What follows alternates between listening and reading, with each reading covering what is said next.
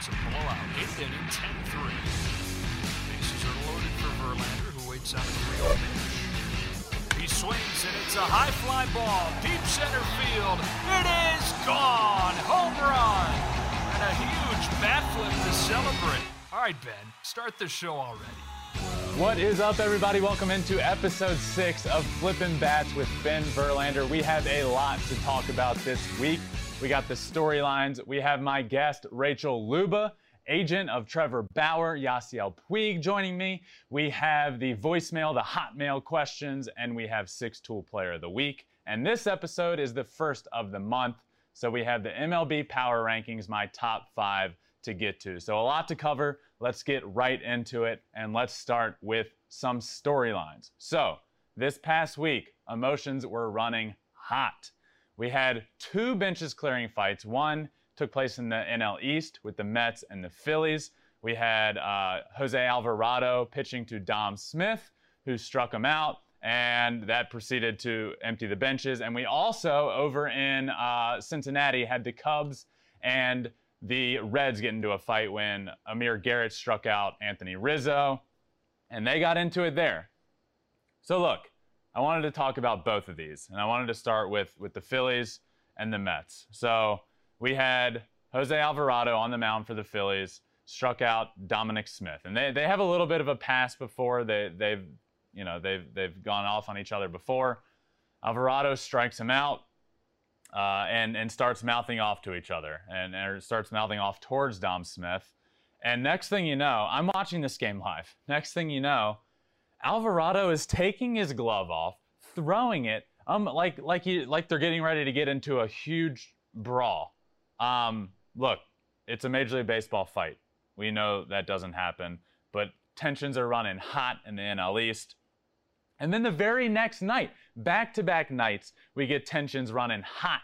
We got Amir Garrett on the mound for the Reds, who I'm a big fan of. I played against him a bunch in the minor leagues, but he plays with a lot of emotion. And the Cubs ended up taking offense to this. He struck out Anthony Rizzo and proceeded to, mouth off towards him. Some bad words flying here and there, pumping his chest. I love emotion. I love emotion. But here's where it gets us in trouble. And here's where everyone says, well, look, you're a big emotion guy. You want showboating, as people say. Here's my whole thing. This isn't showboating. That's not what I'm a fan of. I'm a fan of players showing emotion. What we had here was pitchers pounding their chest, cussing at other opposing players. Anthony Rizzo is one of the most well-liked players in the league. We had Amir Garrett strike him out, start pumping his chest, MFing him left and right. Javi Baez takes offense to that, comes out of the dugout, flicks him off, and look, that's what we can't do. We can't show emotion towards other players and expect them to be okay with that. And that's what we had. We had players not only... I'm fine if Amir Garrett comes off the mound, pumps his chest, looks to his dugout, starts pumping him up, but that's not what he did. That's not what he did. He started doing it towards the other team, towards the other players, and that's where you run into an issue. But I did also want to talk about fighting in general, since we had 2 this week. Baseball fights are ridiculous. They're absolutely hilarious. You know what happens during these baseball fights? Nothing. Not a single thing happens. You have 2 guys mad at each other. They start yelling at each other. They're immediately held back by somebody.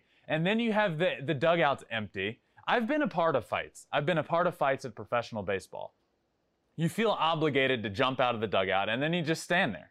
You literally just stand there. It is the funniest thing in the world, and nothing happens during baseball fights besides guys. It's like the joke, like when people like pretend to get in fights and they're like, hold me back. That's what happens.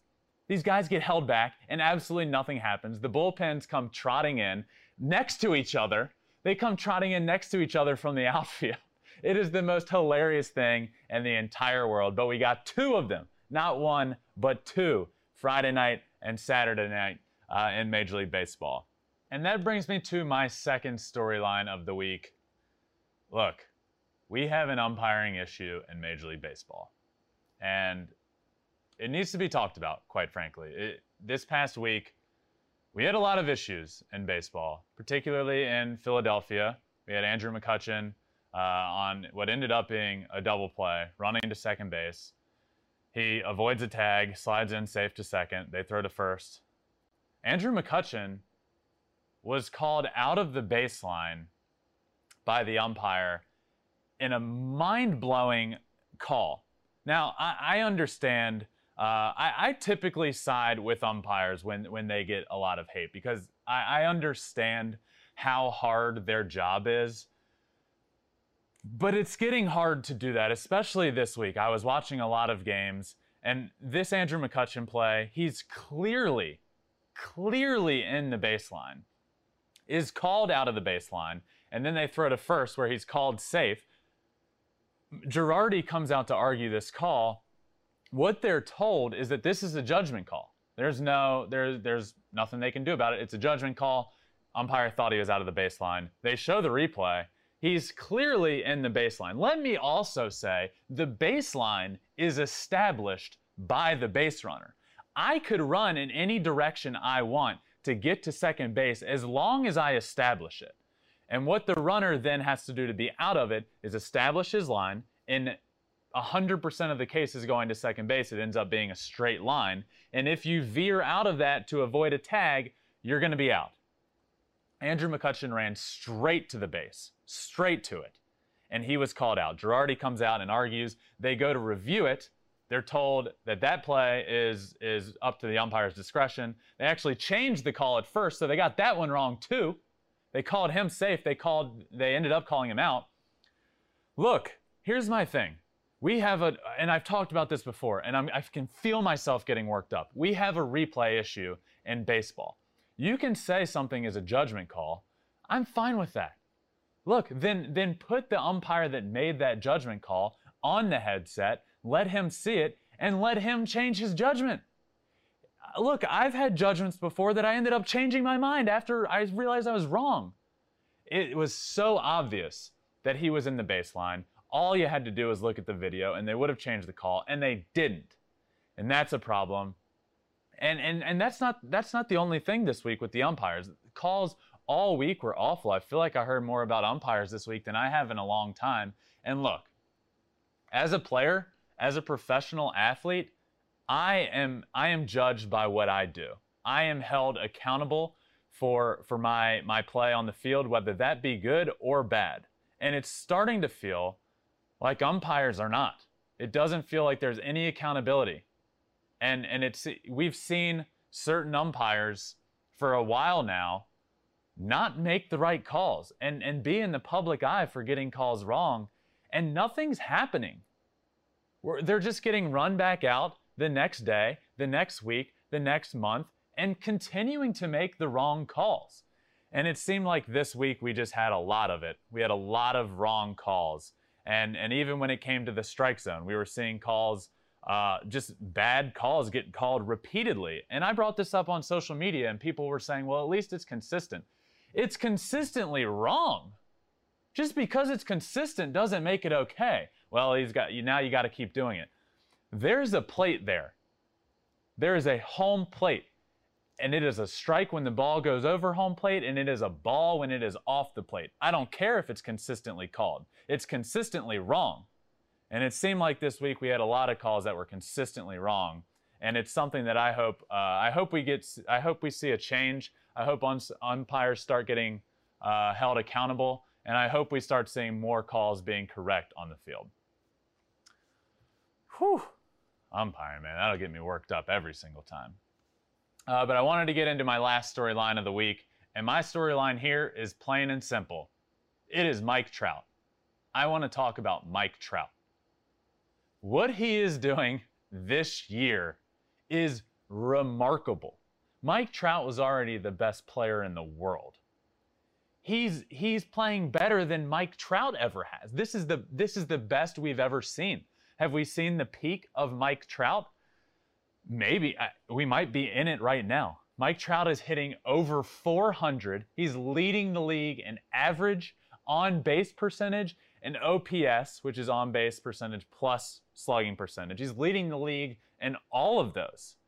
And I find this guy remarkable. But I wanted to make a point, because I've talked a lot on this show about the face of baseball.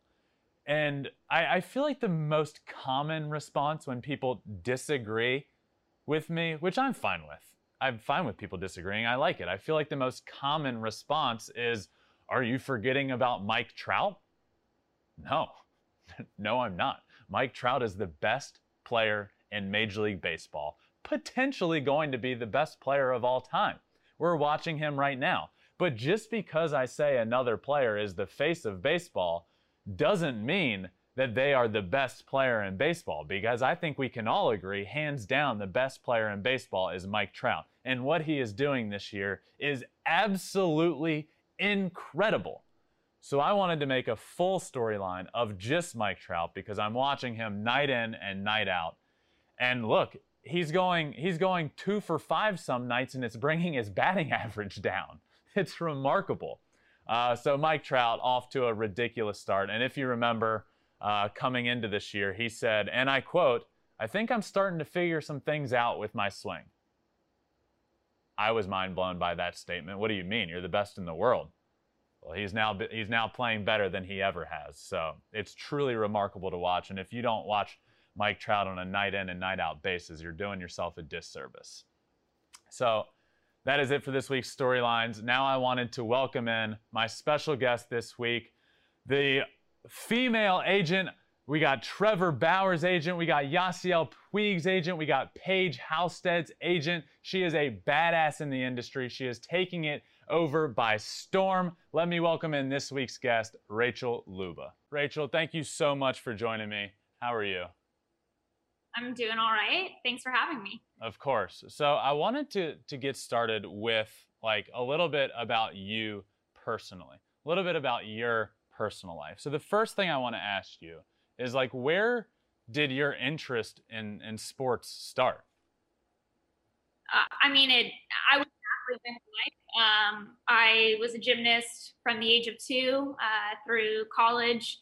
And so I've always just kind of been in the world of sports. And then I think once I was in college, I was starting to think about, like, what do I want to do for a career? And, you know, my interest was sports. So I knew I wanted to work in sports, and then, you know, trying to figure out exactly what, you know, I kind of honed in on the fact that I'm interested in helping the individual athlete. That was probably largely just because I was an individual sport athlete my whole life. So working for a team or something like that never really interested me as much as doing something for the athlete. So that was kind of where that started. What would you say your favorite sport is now? Is it baseball? What is it? I love watching UFC, probably still my favorite. All right. But, I don't know. You know, baseball, I definitely love it. I have a different appreciation for it, but I didn't grow up like a baseball fan at all, really. I mean, I was a fan of the game, very casual fan. All right. So I did some digging into your UCLA gymnast profile before this. So I have some questions I want to ask you from that. So I saw that you wanted to get your pilot's license. Did you ever get that? No, that's still on my list of things to do. My mom actually, she also was going to get her pilot's license. And when I was applying to college, I actually got into the Air Force Academy, and I was highly considering going there. And I wanted to be a fighter pilot. So I've always been very interested in that and flying, so it's still in my. All right, you're also you're big into surfing. How often do you get to surf now? Very infrequently. Yeah. Also, you listed your biggest athletic thrill as going to the Junior Olympic National Championship in 2009. Is that still true? Is that still true? No, probably now I would say like my biggest thrill was probably, so I ended up starting to compete in boxing and fight. Oh. And I think that like those experiences now are more of the biggest kind of like exciting sports for me. So you're now into boxing, or you're, yeah. I need to know more about this. Are you, if we get into a fight, are you like beating me up? Could you beat me up? Yeah, probably. All right. Noted. So, all right. So then you go through college, you're a gymnast at UCLA. Where does the agent side of things come in? And when did you decide to transition to that? So my first year, I was trying to figure out, okay, what do I want to do? I realized, this idea of being a sports agent.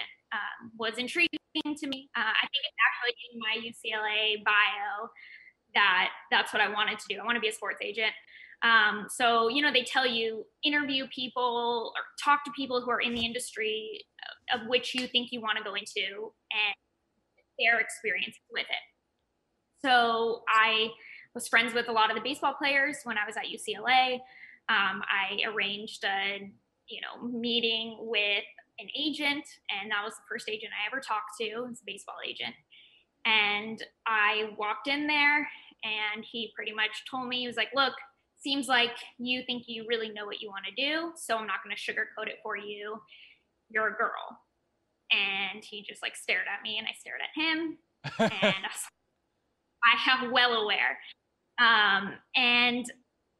He was like, well, what I'm saying is you're not really welcome in the industry. And I was like, okay. Like at that point I was a little annoyed. And I was like, is that it? Like, that's all you've got for me? And he told me that, he's like, look, I'm not saying you can't do it, but what I'm saying is it's a boys club. So that's just the reality of it. And I was like, all right, well, this is pointless. And then I was pretty much ready to leave. He's like, look, if my advice would be like, get a law degree. Because if you want any credibility at all and any chance, you're going to have that. So I walked out of there and I was like, all right, I'm going to apply to law school. And it I was dead set at that point, kind of on baseball. And I credit him in a lot of ways to that, because had he told me like, oh, it's a great industry. These right. are some of the kind of avenues you can take to break into it. Something probably would have gone, oh, like, this is really interesting. Now I'm going to talk to a football agent, or, I don't know. But I've always been kind of the person that if you tell me I can't do something, like, it's exactly what I want to do. And I happened to talk to a baseball agent who told me that I can't do it. And so I was like, that's what I'm going to do. Wow. So it ended up being a conversation that launched you to where you are today. But if that guy hadn't said, it's because you're a girl, you may have just gone on to like try and do something else. But because he said, you can't do this, you're a girl, that's kind of what launched you to pursue it more. Yeah. Basically, I started to really like gain appreciation for the sport. I knew baseball players specifically, I got along with well, so I could see myself working in baseball. But I had to teach myself the industry, I had to teach myself the sport. Again, like I didn't grow up necessarily, just going to games all the time. Like my life was gymnastics. It was my entire life. But I'm a big believer that teach yourself anything if you're really committed to it. So you ended up becoming you're a huge agent in the game. You rep Trevor Bauer, Yasiel Puig, and countless others. And I know you said you went to, you would go to games at UCLA. You knew some of the baseball players. Is that kind of how it came about with Trevor? And is that where the relationship first started and you met him? Yeah, so I met him my freshman year.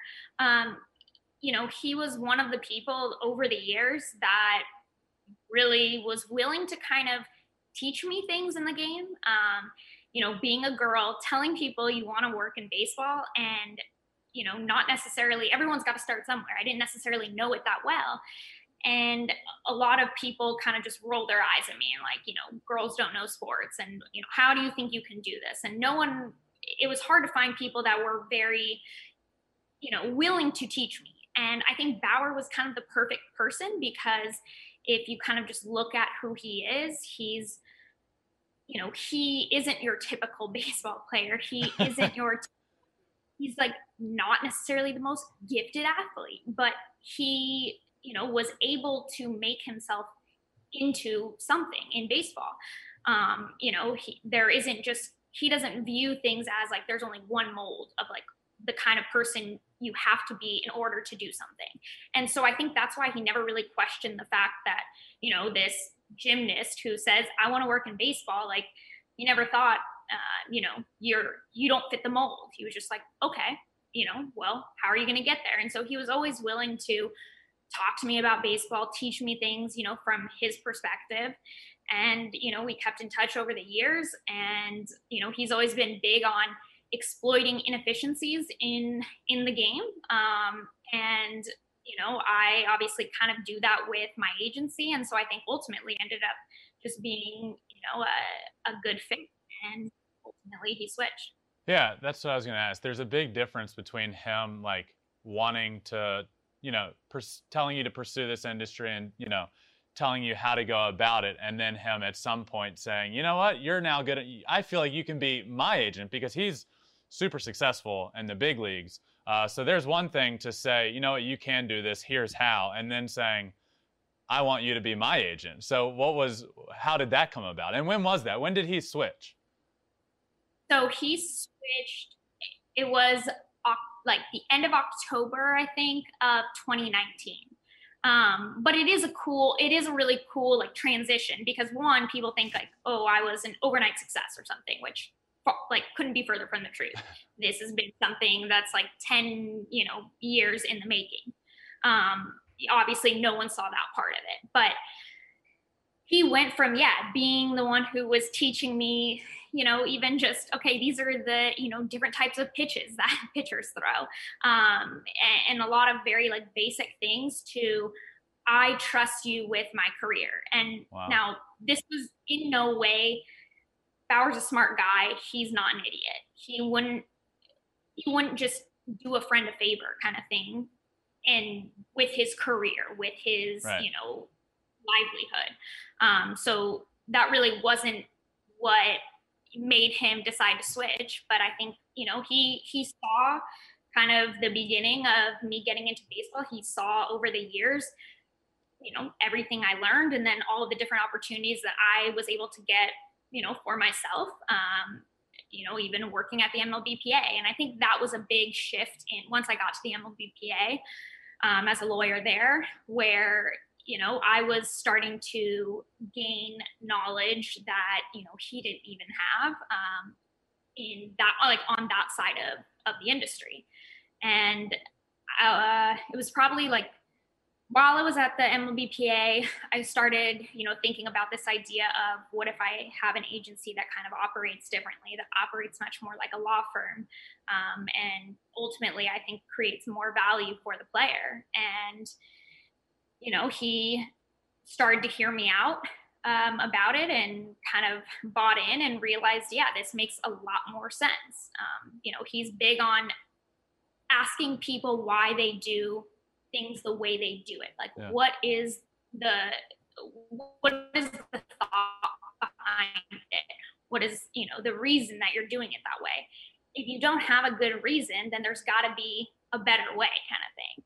And he saw that with the agency and, you know, decided to switch. I had to also like recruit his family as well. Like his dad, that was a tough set. Yeah. So it was a long process. I got there. So you now have your own agency, Luba Sports, and you touched on it briefly, but what is it that makes you different? What is it that makes Luba Sports different?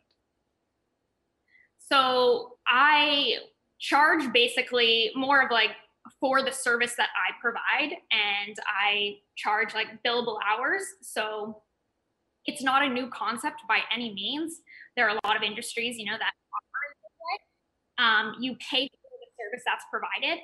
And so that's kind of how I operate. I don't charge a commission from the on-field contract and then just get to take that commission, you know, for the entire contract. You know, other agencies, they negotiate, let's say, a 10-year deal for a player. The player could fire them the very next day and they have locked in that commission. Wow. Whereas for me, I only get paid by actually doing work for the player. I also cap it at 5%. So in no circumstance is a player going to end up paying more than you would pay a traditional agency. But for players that are super low maintenance, there are plenty of players that, you know, they talk to their agent maybe 3 times a year, right? They don't really need much from them. I look at it as, you know, why are you paying the same amount as a player who, you know, take Bauer, for example, wants to be the most internationally recognizable name in baseball. He wants a lot. He wants a lot done for him. He should be able to get that. There should be incentive for the agent to provide that. But, you know, and he's willing, most players I think are willing to pay for a service. They just want to know that they're getting value in return. I also just kind of looked at the industry and, you know, I think Lindor's contract's a great example of it. The few weeks leading up to his contract, you have media people, you have just analysts, et cetera, on Twitter, right? Projecting kind of and predicting what they think someone like Lindor could make in an extension. They were pretty accurate for what he, you know, in the end with what he ended up getting. So I kind of look at it and I ask, the agent got $17.5 million over the course of that contract for negotiating that contract, but did the agent actually provide $17.5 million worth of value? Right. Because, you know, everyone was kind of predicting this is what Lindor said. So where did that $17.5 million of value from the agent come from? I'm not saying the agents don't do any work or anything like that, but is it worth, you know, that much money? Wow. That makes a lot of sense. And from, you know, a minor league standpoint, making $6,000 a year, I feel like I would have provided so much for an agency. You know, like $6,000 a year. Come on, that's agents would love that chunk of money, right? That's the whole problem in itself. Absolutely. We could get into a whole discussion on the minor league salary. But so what is day to day life look like for you? Like you have players signed, like, when you're not dealing with a particular contract, what does day-to-day life look like for you? You know, during season, it's a lot. There's no real structure to it. Usually if I go to bed every night thinking I'm going to, you know, do X, Y, and Z tomorrow. And then it ends up being nothing like that. The season is pretty much like the off season for agents. That's when our work, you hope, is mostly done. The contracts are negotiated. But it's, you know, being the middleman, dealing with kind of being the intermediary between your clients and the team, if there are issues, putting out little fires here and there, dealing with the miscellaneous stuff that they need. But, you know, there are plenty of days where there's not necessarily much you're doing with your clients. There are other days where things happen that you weren't expecting, that you deal with. And then I would say, majority of the season is for me, usually, you know, developing my kind of analytics part of the agency, you know, recruiting, things like that. You've been very outspoken on social media about the game of baseball and kind of transitioning into being a more fun game. What would you do? What would you change to make baseball more accessible, to make it more fun? You know, I see your tweets. I see, you know, Bauer tweet the same sort of stuff. You guys are both very like, look, there's so much potential for the game of baseball. What would you do? What would you change? A lot. I think one of the benefits, though, of someone like me coming into the industry is I'm not clouded by this tradition. I didn't grow up with it. I don't know their tradition. I wasn't, brought up in the sport of baseball. So all of these things, these unwritten rules, things like that, they're silly to me. I'm like, wait, what do you mean? Why? And so I think the way I kind of look at it is it's an entertainment industry. It's a business. Like you gotta, capitalize on certain things in order to have a successful business. And I think baseball doesn't do a good job at it. I think they're missing out an entire generation of fans. I grew up in the era of social media and things like that. And baseball is really behind in that kind of stuff. Mm-hmm. The sport for young kids, it's not a cool sport. It's not something that, gets young kids excited quite in the same way as, basketball does or football. 100%. And there are reasons for that. I think baseball's got to do a better job at, marketing players, at marketing their own sport, at making it cool and exciting. And I think we were talking about this a couple of days ago, but even just the broadcasters that you have, they're constantly talking about how, well, back in my day, this is how it was played. And if I'm a young kid watching that, it doesn't make me feel like, wow, baseball today is really cool. It makes me feel like, wow, this sport isn't as cool as it used to be, I guess, Yeah, I think that was our first interaction, I think, on social media was me kind of when I announced this podcast and what it's going to be about and what I feel about baseball and how it's been portrayed for so long. And I don't want to say incorrectly, just very old school. There's so much potential for the game of baseball. And that's kind of, I tweeted something out about that. And that's where you basically were just like, hell yes, like you get it. And that's what it is. And that's why I wanted to bring you on, because I know you're also in an industry that can be very stuck in its way and very old school and very like, this is how you do it. And just to see you tweet about like, and I've said that before, like kids coming up, basketball is just fun. Like you can see the guys having fun. You can hear it in the announcers when they're talking, they get excited like they're fans. It's not, LeBron James just dunked that. It's like, oh my God. And that's what the game needs. It needs to evolve into being fun and people that are talking about it being fans of the game. That's what I am. I'm a fan of the game. And it sounds like you yourself are a big fan of the game. Yeah, no doubt. I think that's like, I've, even watched with my family again. So I didn't grow up in a baseball family, none of that. And my parents and my brothers couldn't have been more disappointed in the fact that I went into baseball at first. They're like, why? That's so boring, Rachel. Like of every sport you could have done, why baseball? And, now I've gone to a point where, my siblings will put on a postseason, baseball game, and they'll be watching it and texting me about it. That never would have happened before. But for example, my youngest brother, he was a big Astros fan and was, rooting for the Astros. And because of certain things, like certain stories that I would tell him about certain players. And he felt like he kind of developed this connection in a way with certain players that he liked and he rooted for.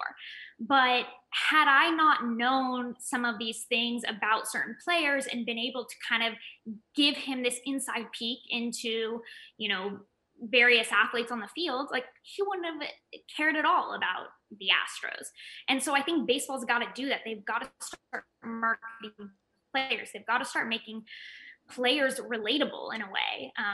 And then that way, fans have some sort of connection and they root for them, especially nowadays when you've got players who, they bounce around. You don't have career, athletes usually with one team, one organization. People in basketball are LeBron James fans. They've rooted for the Cavs. They've rooted for, the Heat. Now they root for the Lakers. It's because they're LeBron fans, right? Yeah. I feel like baseball lacks that. Yeah. And I feel like that's also a great point. You see so many people in the NBA that are LeBron James fans. So they'll root for him in Miami. They'll root for him in Cleveland. They'll root for him in LA. I sort of feel that way. I see them trying. I see Major League Baseball trying, and I see them doing a better job. And I sort of feel like if a guy, you know, he just signed a mega deal, but if a guy like Tatis moved in 5 years, the people would follow him. I really feel like he's kind of that first guy that people would be fans of if he moved to a totally different team. Do you agree with that? Yeah, absolutely. I think he's creating this persona, you know, about himself that people are, they're latching onto. They really like it. People have become Padres fans that don't live in San Diego.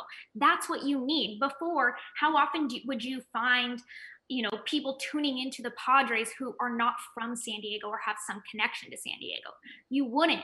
But now that the game is getting a little more exciting, now that you've got the Padres with all these kind of on-field antics, people are tuning in. Look at last year. People were tuning into, you know, the Reds. Like Trevor Bauer kind of made the Reds relevant in a way. And I mean, who would have cared what the Reds in Cincinnati were doing before? And probably not many people outside of Cincinnati. Right. But, you know, when you've got all this personality on the field, people want to tune in. Like they want to watch. It's fun for them. That's how you get like an entire country to become fans of the sport is, you know, you make all games. It doesn't matter what city they're in, have different personalities on different teams, make it exciting. People want to watch regardless of whether they're from there or not. Right. Getting ready to take on spring? Make your first move with the reliable performance and power of Steel tools. From hedge trimmers and mowers to string trimmers and more, right now you can save $20 on the Steel MS-162 or MS-170 chainsaw. Real Steel. Offer valid through June 30th, 2024. See participating retailer for details.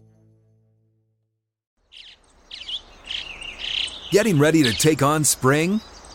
Make your first move with the reliable performance and power of Steel tools. From hedge trimmers and mowers to string trimmers and more, right now, save $30 on the American-made Steel FS56 RCE trimmer. Real Steel. The FS56 RCE is made in America of U.S. and global materials. Offer valid through June 16, 2024. See participating retailer for details. Hey, folks, it's your man, Keyshawn Johnson, here to talk about Angie, formerly known as Angie's List, your go-to home services marketplace for getting all your jobs done well. Now, you might be wondering, what exactly is Angie? Well, let me tell you, it's the nation's largest home services marketplace, connecting over 150 million homeowners with skilled professionals to tackle any project, big or small. As a homeowner myself, I always have things I want to work on for my house, whether it's general home renovations or fun projects like putting in a pool. With over 200,000 pros in their network, Angie makes it a breeze to research, compare, and hire pros, ensuring every job is done well. Whether you're fixing a leaky faucet or planning a full kitchen renovation, Angie's got your back. And get this, folks. Angie's pros aren't just any old contractors. They're your neighbors, often running small businesses right in your community. Plus, they've been rated and reviewed by others in your area, so you know you're getting quality service. So why stress over home projects when you can turn to Angie? From finding the best price to scheduling a pro at your convenience, Angie's got you covered every step of the way. So get started today at Angie.com. That's Angie.com, or download the app today to get started on getting all your jobs done. That's Angie, your trusted ally in home services. So I wanted to, actually I have a side question here. I was looking on your website about who you represent, and on your website, it basically doesn't list. It just says you represent a lot of, so I know a lot. I know the main ones you represent, but I went on there to like see the whole list, and it basically says Rachel Luba represents a lot of people. And I'm like, what does that mean? Why is there a reason you don't put your list on there? So it's funny because when I haven't updated my website in a while. When I first made it, so a lot of other agencies, if you go on there, a fair amount don't list who they represent. And not saying like I'm trying to be like everybody else, but you know, at first I was just starting to, you know, I just launched my agency in the end of 2019. So I'm like just starting out, but I had a ton of people, even just on social media, that would judge me for, oh, well, she only has like, well, they'd say, oh, she only has one player, or she only has two players. And again, like I just started, right. And there are plenty of, you know, agents that, you know, are on their own that just start that maybe only have a handful of minor league guys and that's it. But because I think I was a female, because I am a female, my client list was always like scrutinized as to like who she represents and, well, is she legit or not? Because if she only has this many players.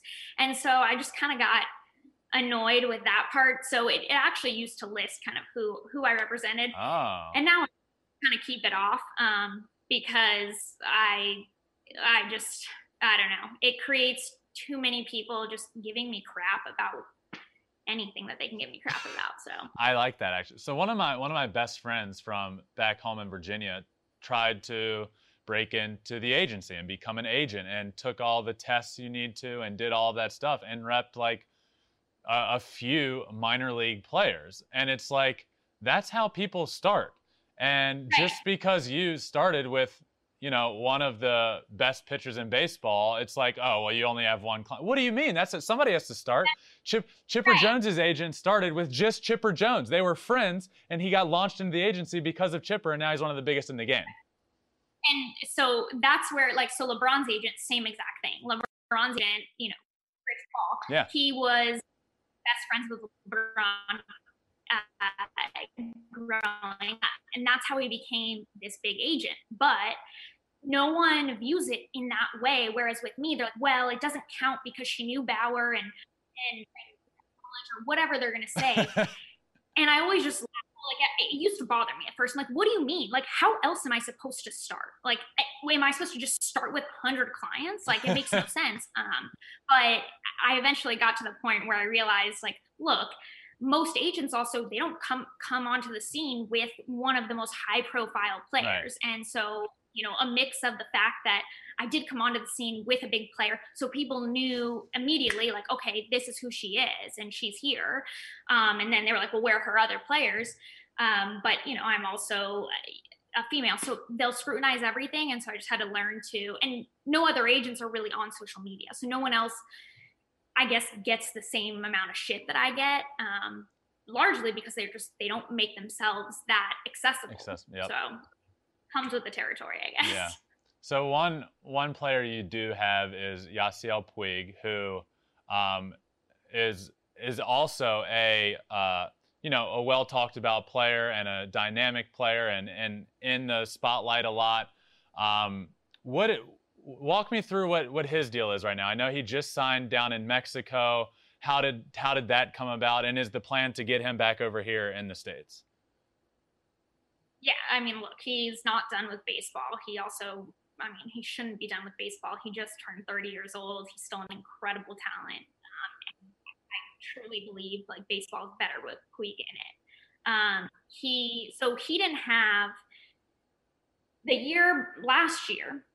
I recruited him the beginning of this off season. Mm-hmm. So last year he had a different agent. He didn't have a job for a variety of reasons, just couldn't come to, you know, an agreement on a contract. And he ended up just, you know, sitting out the season. You know, when I ended up signing him, shortly after, there was a civil suit, like an accusation that was made, which is unfortunate because the civil process in court takes a very long time to get hashed out. And for a variety of reasons, he's been kind of blackballed in a sense. No one really wants to touch him just because of the civil suit that's out there. And I think it's frustrating for him. You know, especially just because there really isn't an MLB investigation. They've looked at it, realized there's, you know, nothing really to investigate, but, you know, people, they don't want to deal with, I guess, the headache of even having, you know, media people write an article about it and question it. I don't know. So, look, I thought it was important that he still needs to play. He can't sit out another season. And so, you know, we were able to kind of talk him into, you know, going to going to Mexico, playing there until, you know, he can get an opportunity back in baseball and in MLB. You know, that's a tough pill for someone as talented as Yasiel to swallow, I think. But, you know, he's gotten to the point where he realized while baseball needs Puig, Puig needs baseball too. And like, that's been his livelihood. That's how he got to America. I mean, Cuban players get here by human trafficking. Like, that is how they get here. Yeah. They fight for their life. Baseball saves them. Baseball gets them out of their situation in Cuba. And, you know, this isn't the first time he's had to, you know, kind of fight for something and fight through, you know, some low points. But, you know, he's over in Mexico right now. And, you know, we set up the contract in a way, you know, he's one of the biggest names probably that's been in Mexico. So they're pretty excited to have him. And his contract set up. So there's no buyout where normally, you know, for another league, to be able to get a player who's playing in a different league, they would have to pay that league, that team, some money.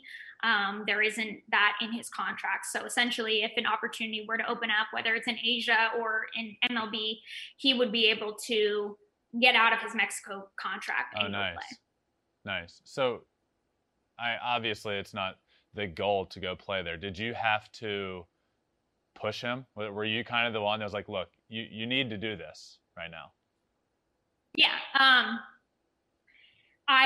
He wasn't, you know, definitely wasn't asking us to, you know, asking, I want to go play in Mexico. You know, it wasn't something he was too enthusiastic about. And, you know, when I first brought it up, I don't think, can get the best response from him. But, you know, I think he realized this will be best for him. Of course, you know, I've gotten a bunch of criticism on social media about at first, you know, where is Puig, you know, why you must be asking for too much money. I'm like, yes, surely, because you random fan know what's going on. But, and then once, you know, we got him the contract in Mexico, it's, you know, he's one of the best players. I can't believe that's the best you could do. Like, again, you clearly know so much about the industry, but, you know, he's, I think, excited just to be playing again. You also represent a softball player, Paige. Tell me how it's different representing a softball player. Obviously, there's the obvious things that come to mind, what's more difficult, and it's that, you know, it's not near as big of a sport as Major League Baseball, and there's not as much of at the top of the sport, you go play here. One, how is it representing her, and what are the challenges with representing a softball player? So the first time, I don't know, like, softball really at all at first. And when I was helping her with her professional contract, I remember calling another softball player that I played professionally for a while, and I just kind of like told her about the contract and was like, "Is this normal? Because this is nothing, the money." And she just laughed. She was like, "Yeah, this is what softball players get. I mean, for a season, like, they're lucky if they get." I mean, $10,000 is a lot, and which is like just shocking to me because given the being like what a baseball player will get, right? So the money for a softball player actually like does not come from playing professionally in that contract. It comes from the endorsement deals that they get. So a lot of, you know, representing her is, you know, kind of building her brand and the, you know, the endorsements and, you know, the softball world, the softball industry, especially when it comes to, you know, the youth softball players, they're able to do a lot with them and camps and things like that. And so they can do really well with that. But the actual sport of professional, there's like no money. Oh, wow. Interesting. So where is she? Like, when you sign with it, like what league is she in and where is she right now? So she actually with Athletes Unlimited, so it's actually a brand new league that just started, and I think they're doing multiple professional sports. Like, I think they're doing volleyball, some other things, but it's a really interesting new league, but they have the whole marketing the game and making it more exciting. Like got that part down, and I think it was really cool to see even last season when they did it. They mic'd players up, things like that. So they're definitely kind of at the forefront of being progressive kind of in the baseball softball world. Cool. But that's where she went out to play. But I know Japan has a lot more opportunities as well for softball players. So she's, thought about going over there. She's been doing a lot of stuff with Momentum too, and just in baseball in general. Yeah. Her brother's a minor league player too. So she's done during quarantine last year, she did live at bats with, Bauer and Dietrich and Frankie Montas and Jose Ramirez. That's and all cool. those guys. So you have, I know you have mostly baseball, and you have baseball players, you have some coaches, but you do have a softball player. What are the long-term goals for Luba Sports? Do you want to own the baseball space, or do you want to branch out into other sports? I first want to kind of be a prominent figure in the baseball space, but ultimately I believe that the fee structure and the way I have my agency set up could be, valuable in many different sports, as well as just kind of talent representation, in general. So ultimately I think the goal is to expand, throughout, even in sports, things like that. But I definitely do want to get a stronghold on baseball first.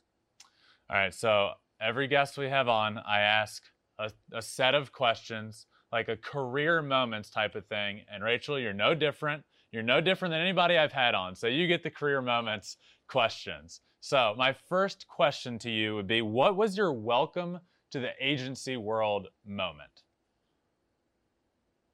My welcome to the agency world moment, probably, that's a good one. I would say just my first agent meetings experience, where I walked into a room with 450 dudes, and Ken Rosenthal had already written an article, which I wasn't planning on really being very loud about me starting an agency at first.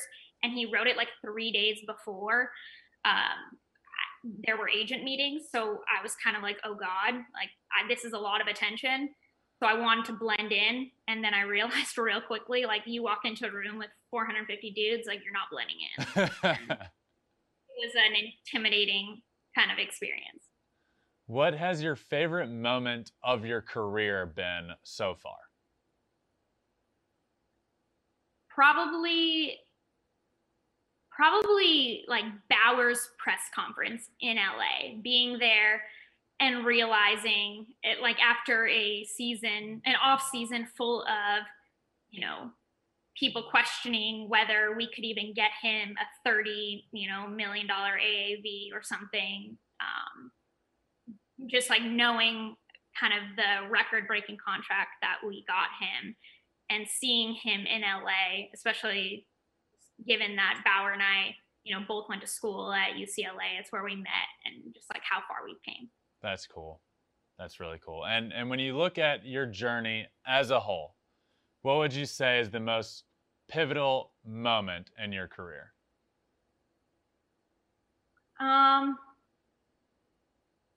would say when I started to kind of just, when I got on Twitter, as much as I hated Twitter, and I put myself out there, and as much crap as I've gotten, I think when I kind of just realized, you have to embrace it, nobody else is doing this. No other agents are really out there on social media giving people access like this, and, showing them kind of your side of things. I think that was when I realized, look, you're doing something different, and this is there is a rhyme and reason to what you're doing. And that was probably the moment that, I realized all right, this, like, I'm going down this road. Yeah. By the way, speaking of Twitter, before I let you go, Mets fans hate you. Like, absolutely hate you. What? Why? And what exactly happened? So, Mets fans, I think, so no agent has ever been so transparent and so public about a negotiation as big as someone like, you know, with Bauer. So I don't think fans really understood, like, how agents do their job. They, you know, you create leverage. Your job is to get your player the best contract possible. That's what we did. And Mets fans, I think they were so set on the fact, I mean, look, media, there were a lot of leaks by teams to the media, and media was making it pretty clear that Trevor was going to go to the Mets. So everyone was very set on, you know, that's where Bauer's going. And the fans felt like they got played and that it was my fault or something. So they were very mad at me for that. They said, you know, you have no integrity. Mets will never negotiate with you again, which is silly because, like, this is how the industry works. And they know that. Yes, this is how agents do their job. But I don't think that fans have ever really seen that because nobody has, you know, given access to a negotiation the way Bauer and I did. So they hate me, one, for that. And then there was, you know, Bauer's marketing team that he has. There was the mishap with the website thing that happened. Mets took that very personally, which wasn't great at all. And Bauer almost made his decision based off of that. And, you know, I told him, obviously, when, you know, he had two options, you know, it's his choice, but, you know, I had to make sure to make it clear to him, like, we will not make a decision based on something that an accident that happened. Like, you don't make a decision on that. And ultimately, you know, he decided for a variety of reasons that the Dodgers was the best fit for him. But that whole thing, I think, really made Mets fans mad. And yeah, they don't like somehow. It's pretty remarkable. But the best part is they, like, a lot of them still follow me and make it a point, like, every day to go out of their way to, like, say mean things and to respond to things. So I think they secretly love me. So it sounds like he essentially had his mind made up and almost totally changed where he was going to go because he felt so bad that it happened. Yeah, he was like, look, wow. I have integrity and I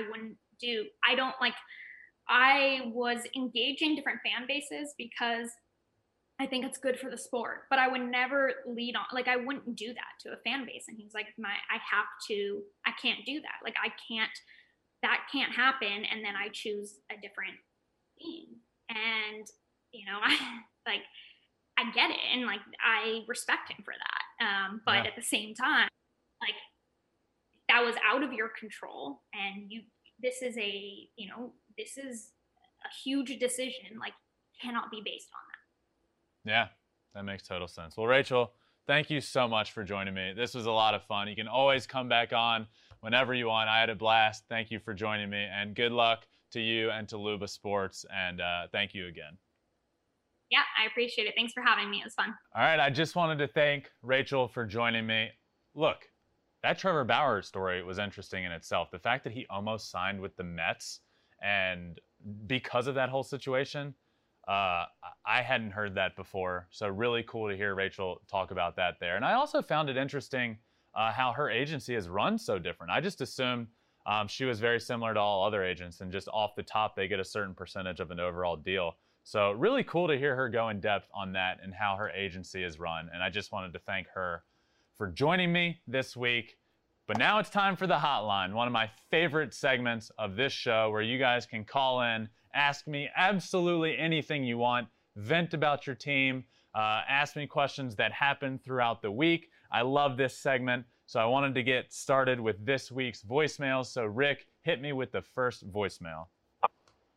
Hey, Ben. This is Rob from New York, long-time listener, first-time caller.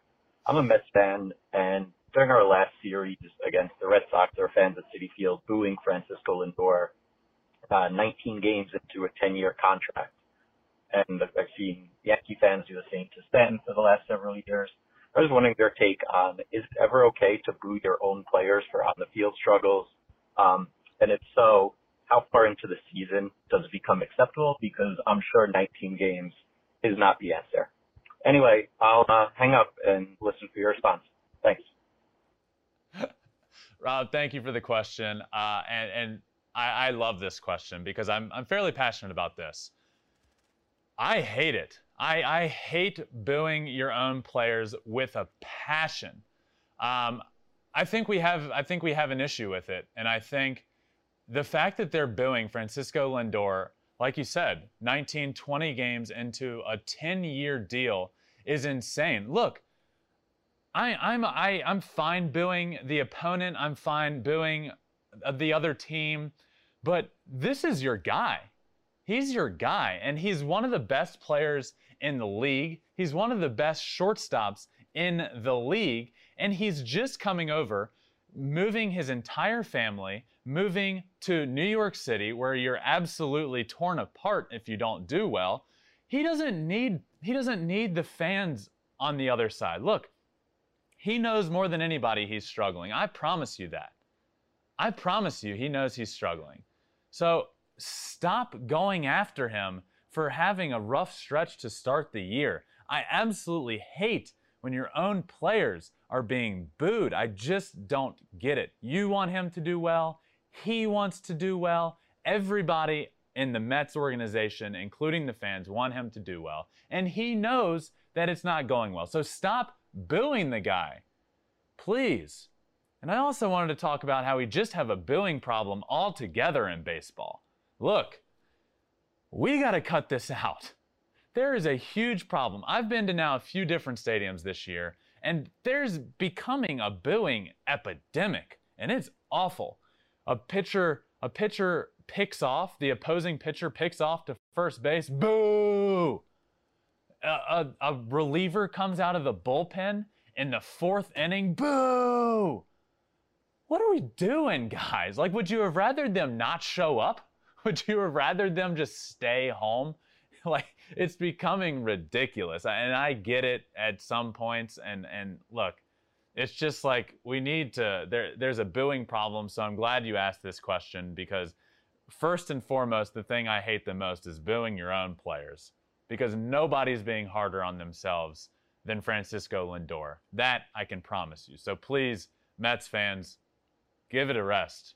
It'll turn around. He's one of the best shortstops in the league. All right. Voicemail number 2. Hit me.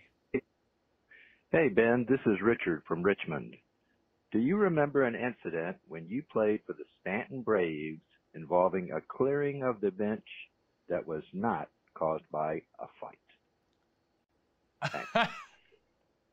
Thanks. Great question. I do remember a clearing of the bench that did not happen because of a fight. I totally forgot about this until just now. I was playing in a summer league in college in Stanton, Virginia, in the Valley League, and we cleared the benches because a skunk was found in a dugout. So there was no fight, there was nothing. All of a sudden, I just see players running out of my dugout, and I'm like, what's going on? What am I missing? What am I missing? And all of a sudden, I hear, skunk! So we run out of the dugout and the game is delayed a good 20 to 30 minutes because there was a skunk literally in our dugout. It was an older field, an older stadium, and apparently this skunk lived underneath the stadium. And every once in a while, it decided to crawl out. And this game, it sure did. And it was a stinky situation. But great question. Hit me with the next one. Hey, Ben, this is Carl. Wanted to know your thoughts on all the talk revolving around exit velocity. It seems like this is all we are talking about now, and in my view, this is not a real stat. No one is getting a contract based on exit velocity Yet disagree with that. All we talk about.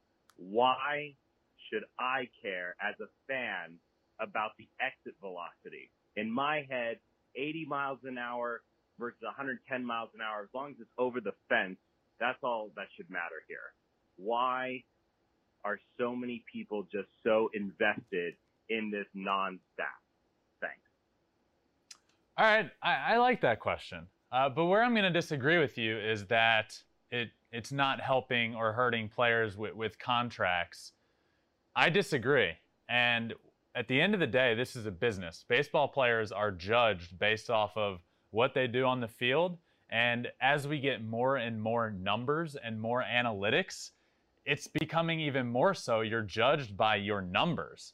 And I promise you, teams are looking at exit velocity as a stat when determining how much to pay a guy. Oh, okay, in 2015, your average exit velocity was this. In 2020, your average velocity went down 2 miles an hour. So you're clearly on a downward trend. So we're not going to pay you as we would have if it were this. It matters, I promise you. It's the same with spin rate. Is it an actual stat? No, but it's a number that we get. It's a number that we know, and it's a number that we know what it means. And it matters, and teams are looking at it, and I promise you it matters. But if that's not the only reason you should care, but I also think it's just, I think it's cool. I think that's the thing that for fans is it's cool to see. Like, it's cool to see Giancarlo Stanton hit a home run and see that had a 115 mile an hour exit velocity. But for the most part, I understand what you're saying. Like, you know, it's not a stat that goes down in the record books by any means, but why you should care about it is because your favorite players are being judged off of it. I promise you that. So thank you for that question. Thank you for all of your voicemail questions.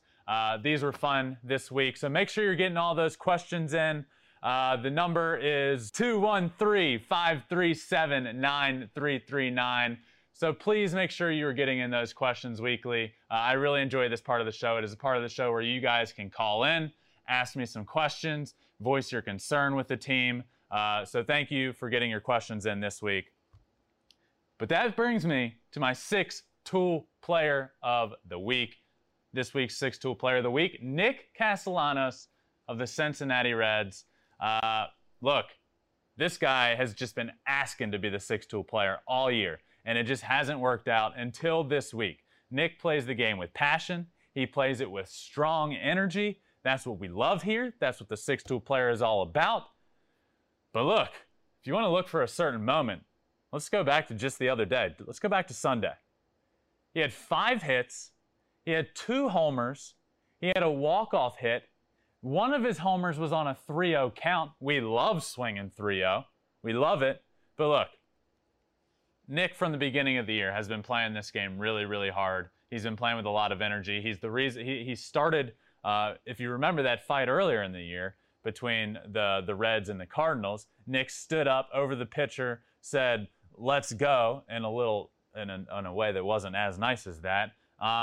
And look, after the game, he went on about how he just plays with energy, plays with passion, and that's what I love. He had an incredible week this week. He was flipping bats. He was hitting homers.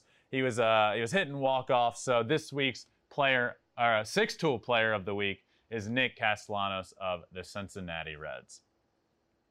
This week, though, is the first episode of the month.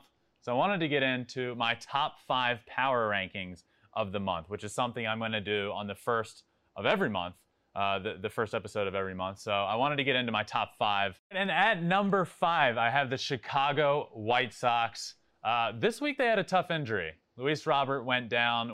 So the White Sox I have at number 5. They're still playing well. They have a lot of talent on that team. They have a bunch of guys that I can promise you will be six-tool players at some point this year. And it's still a perfect combination of young, exciting players and good veteran players.